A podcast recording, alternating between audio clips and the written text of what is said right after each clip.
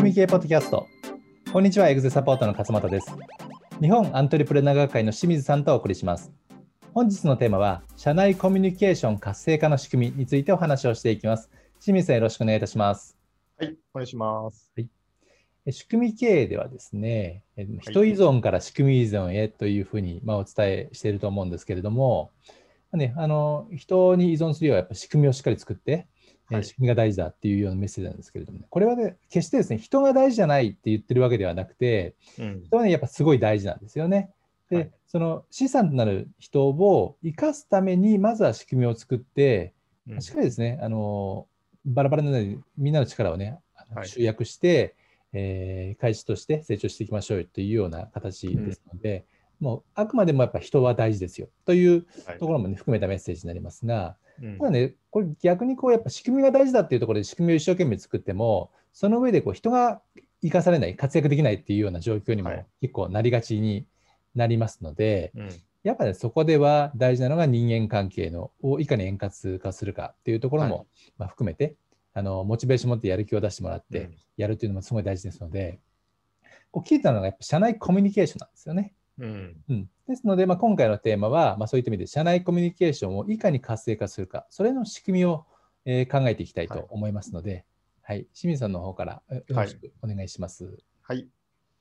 まあ、僕らの、ね、提唱している仕組み系なんで、社内コミュニケーションもやっぱり仕組みに基づいてやっていきましょうという話になるかなと思うんですけども、そうですね。これを、社内コミュニケーションを人任せにしておくと、やっぱり人って外交的な人もいれば、うん内向的な人もいるので、中にはこう例えば会議とかで積極的に発言したりとか、まあ、最近であればそのチャットツールとかはい。中で積極的にこう社員とコミュニケーションを取る人もいれば、うん、一方で内向的な人って、ほっとくとほとんど社内でコミュニケーションしないっていうことになっちゃうと思うんですよね。そうですね。そっちの方が心地よいですからね、本人にとっては。はい。ただやる気がないわけじゃなくて、うん、えー単にそういう性格だだけっていうね、ええことになるんですね。はい。でそうするとそこが非常にもったいない、えーなんていうか、コミュニケーションのロスになってくるので、うん、まあそういう仕組みで解決ししていきましょうということで、ちょっと最初に、あの、その社内コミュニケーションと仕組みのちょっと例を出したいんですけども、はい。えっと、まあ、ザッポスっていつもご紹介している、はいあの、企業文化で有名な通販会社がアメリカにありますけども、はい。そこに、あの、見学をしに行ったときにですね、はいまあ、その社内を案内してくれるんですけど、社員の人が。で、最後にその案内し終わった後に、その社内の人が質問を受け付けてくれるんですよね。はい。で、それでですね、えーまあ、いろんな話を聞いたんですけども、その人ってもともと、えっと、非常に内向的な性格だったらしいんですよ。ええで、えー会議とかでもあんまりこう喋る機会がなくて、うん、あの、いつも声の大きい人に押されて、自分の意見を言えないみたいな感じだったらしいんですよね。はい。で、それで一時は本当にやめようかなっていうぐらいに追い込まれてたらしいんですよね。あのありがちなパターンですね、それね。そうそうそう。うんはい、活躍できないんで。はいでそ。れで彼らはその、ある時にですね、会議の仕組みを変えたんですよ。要はコミュニケーションの仕組みを変えたんですよ。会議の。はいうん。で、そしたら、えーその仕組みの下では、こう全員に発言が権が与えられるっていう仕組みになったんですよ。はい。でそしたらその人はもともと持っていた自分の意見とかを言えるようになって、うん。で、それでなんかその、あ、意外とこの人、ちゃんとした意見持ってんだなみたいな感じになって、ああ、なるほど。はい。それでね、あの、チームリーダーになったっていううんうん。人がいたんですね。で、それで今も、その僕らを案内してくれたように活躍している人になってきたっていううんのがあって、でこれがあの、さっき笠本さんも言いましたけれども、仕組みって、あの、人の可能性をね、こう生かすために作るもので、はいえーそういう仕組みがあることで、こう社内コミュニケーションも活性化していくと、うんこういうことがあるのかなと思いますね。なるほまあ、その上で、えーじゃあそもそも社内コミュニケーションが不足するとどうなるのかという点からちょっとそうですね。考えてみたいなと思うんですけども、はい。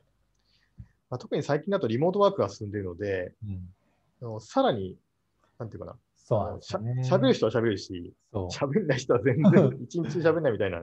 コミュニケーションがね、しづらいですよね。ハードルが上がってますからね。そうですね。うん。で、先日 IT 企業の社長と話したときにも、なんか一番の課題、今、コミュニケーションの問題だとかって言ってうましたね。ん。はい。で、まあ、じゃあ具体的にどういう問題が起こるのかということで、まあ、一つはその人間関係の摩擦が増えるということですね。はい。まあ、それで余計な仕事が増えたりとか、社員のストレスが増えるといううんことで、うんえーまあ、いわゆるこのノミニケーション的なコミュニケーションできた時代って、はい。えーまあ、個人的に仲良くなる人とは、やっぱり多少無理な仕事とかでも依頼しやすくなるというのがあると思うんですよね。はい。はい。で、コミュニケーションが不足すると、そういうことがちょっと難しくなるので、うん。あのーなんか仕事を頼むときにも余計なことを考えて、なかなかこう頼めなかったりとか、うん。えーまあ、そういった本来やるべきことがなかなかなされないっていううんことがあるのかなと思うんですよね。そうですね。二つ目が、えーコミュニケーションが不足するってことは、やっぱ社内のお理念の共有が不足するということなので、はい。でそうするとみんなの方向性がバラバラになるので、お客様への価値提供がうん。バラバラになって、結果的にサービスの質の低下とかにつながるということがありますよねと。はい。で、三つ目が、えー小さなトラブルの火種が大きな火事になってしまうああ。と。はい。いや社内コミュニケーションが円滑であれば、こう小さなトラブルとか、まあ、小さなクレームとかっていうのも、ちゃんと社内でこう共有されるような、えーことになると思うんですけども、まうん。あ、それができないとなると、あの小さな問題だったはずなのに、それがいつの間にかでかいトラブルになっていると。はい。いや担当者一人で全部片付けようとしちゃって、うん。えー大きくなっちゃうっていうことですね。うん。で、最後4つ目がエンゲージメントの低下ということで、はい。まあ、最近このエンゲージメントって結構使われる言葉なんですね。聞きますよね。はいうん。まあ、簡単に言うと、会社と社員がいかに同同じ方向を向いて働いているかといううん。ことなんですけど、はいまあ、。このエンゲージメントが高い会社は収益率が上がるっていう、うんえー調査データがあるんですよね。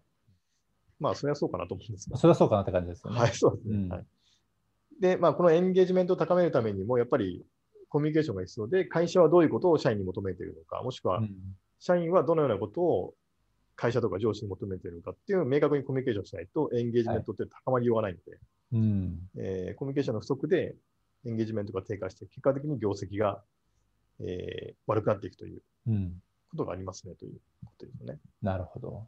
はい今ねお、お話伺った4つのことはいっていうのは、あのまあ、確かにそうなコミュニケーション悪ければそうなるよなって思うし、うん。あのそれがビジネスに大きな影響を与えるなっていうのがすごいよく分かりますと。はい。でも、ほとんどの会社がこういうコミュニケーションって個人任せじゃないですか。うん。でね。それぞれの人のそれぞれのやりやすいやり方でやるから、はい。もうし自然にこういうことは当たり前のように起きているっていう状況だと思うんですよね。うん、うん、だから確、ある意味、なんか、これは、あのー僕の感覚から言うと、はい。あの社内コミュニケーションが不不足して起きている問題というよりは、うん。これが当たり前だよねという世界、ああ、うん、こういうことって普通起きてるよねっていうような、そうですね、うん、そんな感じもあります。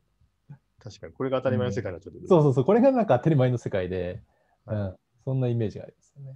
確かにね。うん。まあ、じゃあ、それを仕組みで解決ししていくためには、はい。どういうふうに考えればいいかっていうことで、えーまあ、要は、社内コミュニケーションを活性化するために、うんまあ、必要な要素を今日3つほどはいご紹介したいなと思います。はいえーその3つは何かと言います。まず、コミュニケーションの内容ということで、ええ何をコミュニケーションするのかというあところ。はいはい、あそこから決めるってことなんですね。はいうんでそして、えーコミュニケーションのリズムですね、頻度と言ってもいいかもしれませんけれども。はいでそして、じゃあ、あと方法ですよね、コミュニケーション。うんこの3つについて考えると、あの皆さんの会社の中でも、じゃあどうやって活性化していこうかっていうときに分かりやすいのかなと思いますね。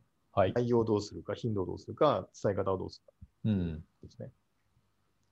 でまず内容に関して言いますとですね、えー社内でこう流通している情報って、まあ、公式的なものと、あと非公式なものって2つあると思うんですよね。はい。はい、まず公式なものっていうのは、例えばお客様情報とか、各種案件の情報とか、うん。えー部署間での情報共有だったりとか、うん。あと社内ルールとか規則の情報、はい。あと理念のコミュニケーションうん。ですよね。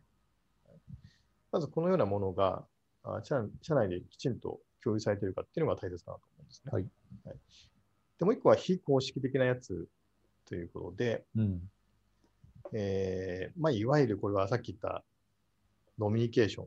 ああ、なるほど。あの、稲森さん曰くコンパみたいなやつですよね。は。はいいはい。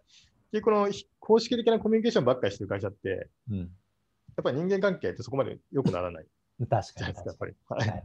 で、今のそのリモートワークが進んでる時代の一個の懸念事項としては、ほとんどのコミュニケーションはこの公式的なコミュニケーションばっかになってしまっているああ、そうなりますよねとい。うのがあると思うんですよね。はいうん。必要な時に必要なことだけ会議で決めるみたいな。はい。確かに確かに。はいうん。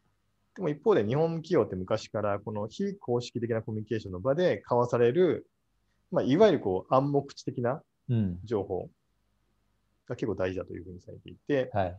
要は文書とかそのメールとか、なんか報告書には出てこ出てこないんだけども、なんかその人が持ってる、例えばその勘であるとか、うん。なんかお客様をね、えーちょっとした情報だとか、はいそういうのって結構大事かなと思うんですよね。確かに。だから非公式的なコミュニケーションって別に雑談とか、その無駄話っていうわけではなくて、はい。あのビジネスにおいてもあのはい決まったような公式的なコミュニケーションではない日常の中でやり取りするのが、それいわゆる暗黙知の情報で、はそれがこう蓄積してて形式化していくみたいなうんことでそうですねいいわけ。ですね、そうですね。理解としては。はい。うんまあ、野中育次郎さんが言っている積プロセスっていうやつがね、いますね。はいまあ、それですね。うんで昔はその、マネジメントバイウォーキングアラウンドって言われて、要ははい歩き回るマネジメントうーんっていうのがよく流行ってて、え HP だったかななんか、そこの創業メンバーが、要は、会社が大きくなってきたときに、ーはい。あの、現場にやっぱ情報が分かんなくなるので、うん。積極的に社内を歩き回って、いろんな人に声かけて、ああ、なるほど。このマネジメントしてたっていうね、うんこ。とがありますね。いいですリモートワークだとこれができなくなってたんで、そうですよえーね。ここは問題かなと。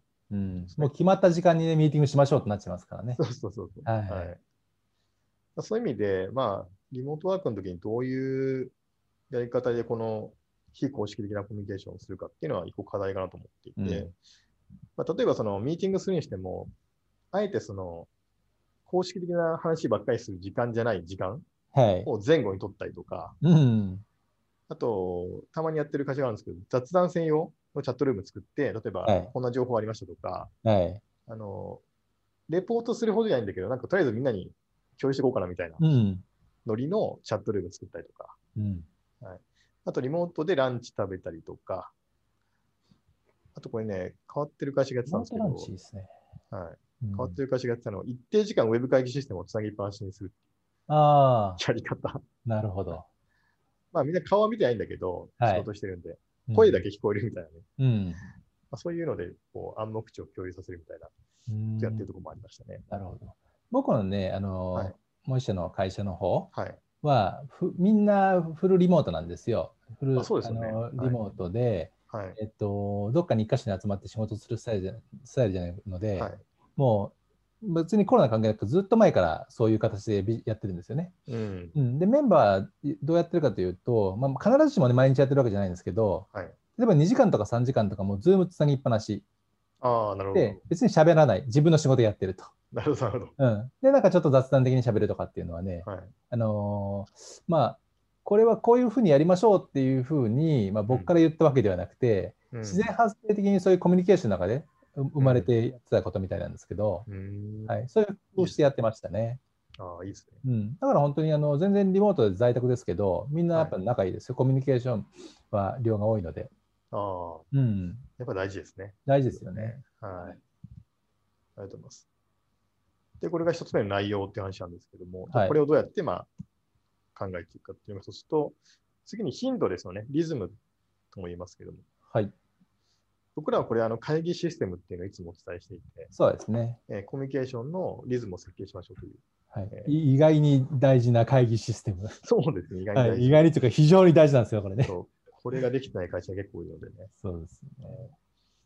でこれはですね、えーまあ、今日は詳しく言いませんけれども、例えば、まあ、最近入りだとワンオンワンミーティングはい、だったりとか、月次ミーティング、四半期ミーティング、年次ミーティング、そうですね。これちゃんと設計して、定期的はいに社員の人と、まあ、できれば双方向にね、コミュニケーションする機会を設けてあげるはい。ということですね。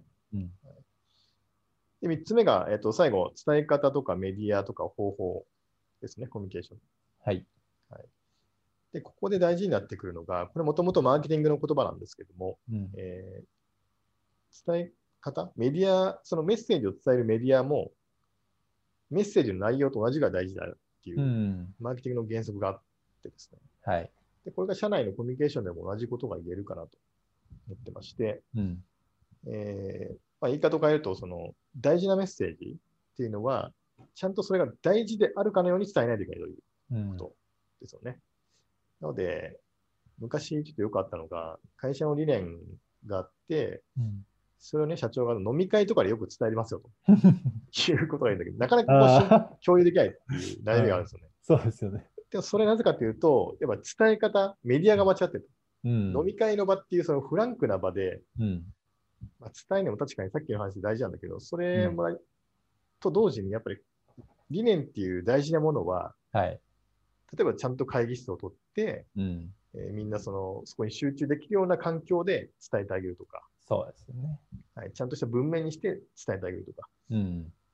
えー大切なものは大切であるかのように伝えないといけないという、はい。えーことですよね。うんはいそうですね。メディアってね、伝え方っていうと、あの媒体とかだけではなくて、そういう場、うん物理的な場も含めて、うんはい、どういう環境で伝えるかっていうような考え方になりますけれども、はいすごい大事ですよね。そうですね。うん。なので普段のね、あの業務的な連絡はチャットとかでもいいかもしれませんけども、ん。大切な話っていうのはやっぱり時間を取って仕事をみんな止めて、はい。ちゃんと伝える場を作る演出するということですね。うん。演出するということですね。はい。はいこれが。大切かなと思うんいますね。というわけで、3つ今ご紹介して、はい。で最後ちょっと、社長がその担うべき役割っていうのをあ、ご紹介コミュニケーション活性化について。はい。はい。これいくつかあると思うんですけど、まあ、一つだけ言うと、その、うん。社長の重要な役割としてやっぱ場作りがある。あのそうですよね。社はい。うん。社長が社員とコミュニケーションするっていうよりも、うん社内でコミュニケーションなされるような場作りをするっていうのが社長の仕事あ、でもそうですよね。うはいん、みんなこうコミュニケーションしっかり取ろうよとか言っても、社長がお前の意見受け付けねえみたいな態度を取ったら、みんなそうなりますからね。そうあと演説とかね。演説とかね。はい。はい、確かに確かに。しっかり聞き耳持ってるよとかっていう、そう発言しやすい環境はい。を作っていくと。そうですね。うん、それをね、意識していくと、こう環境というよりも、その社風とか文化になっていって、はい。あこの会社はもうコミュニケーション活性化しやすいし、するべき会社なんだみたいな、うん。うん、になってきますよね。そうですね。はい。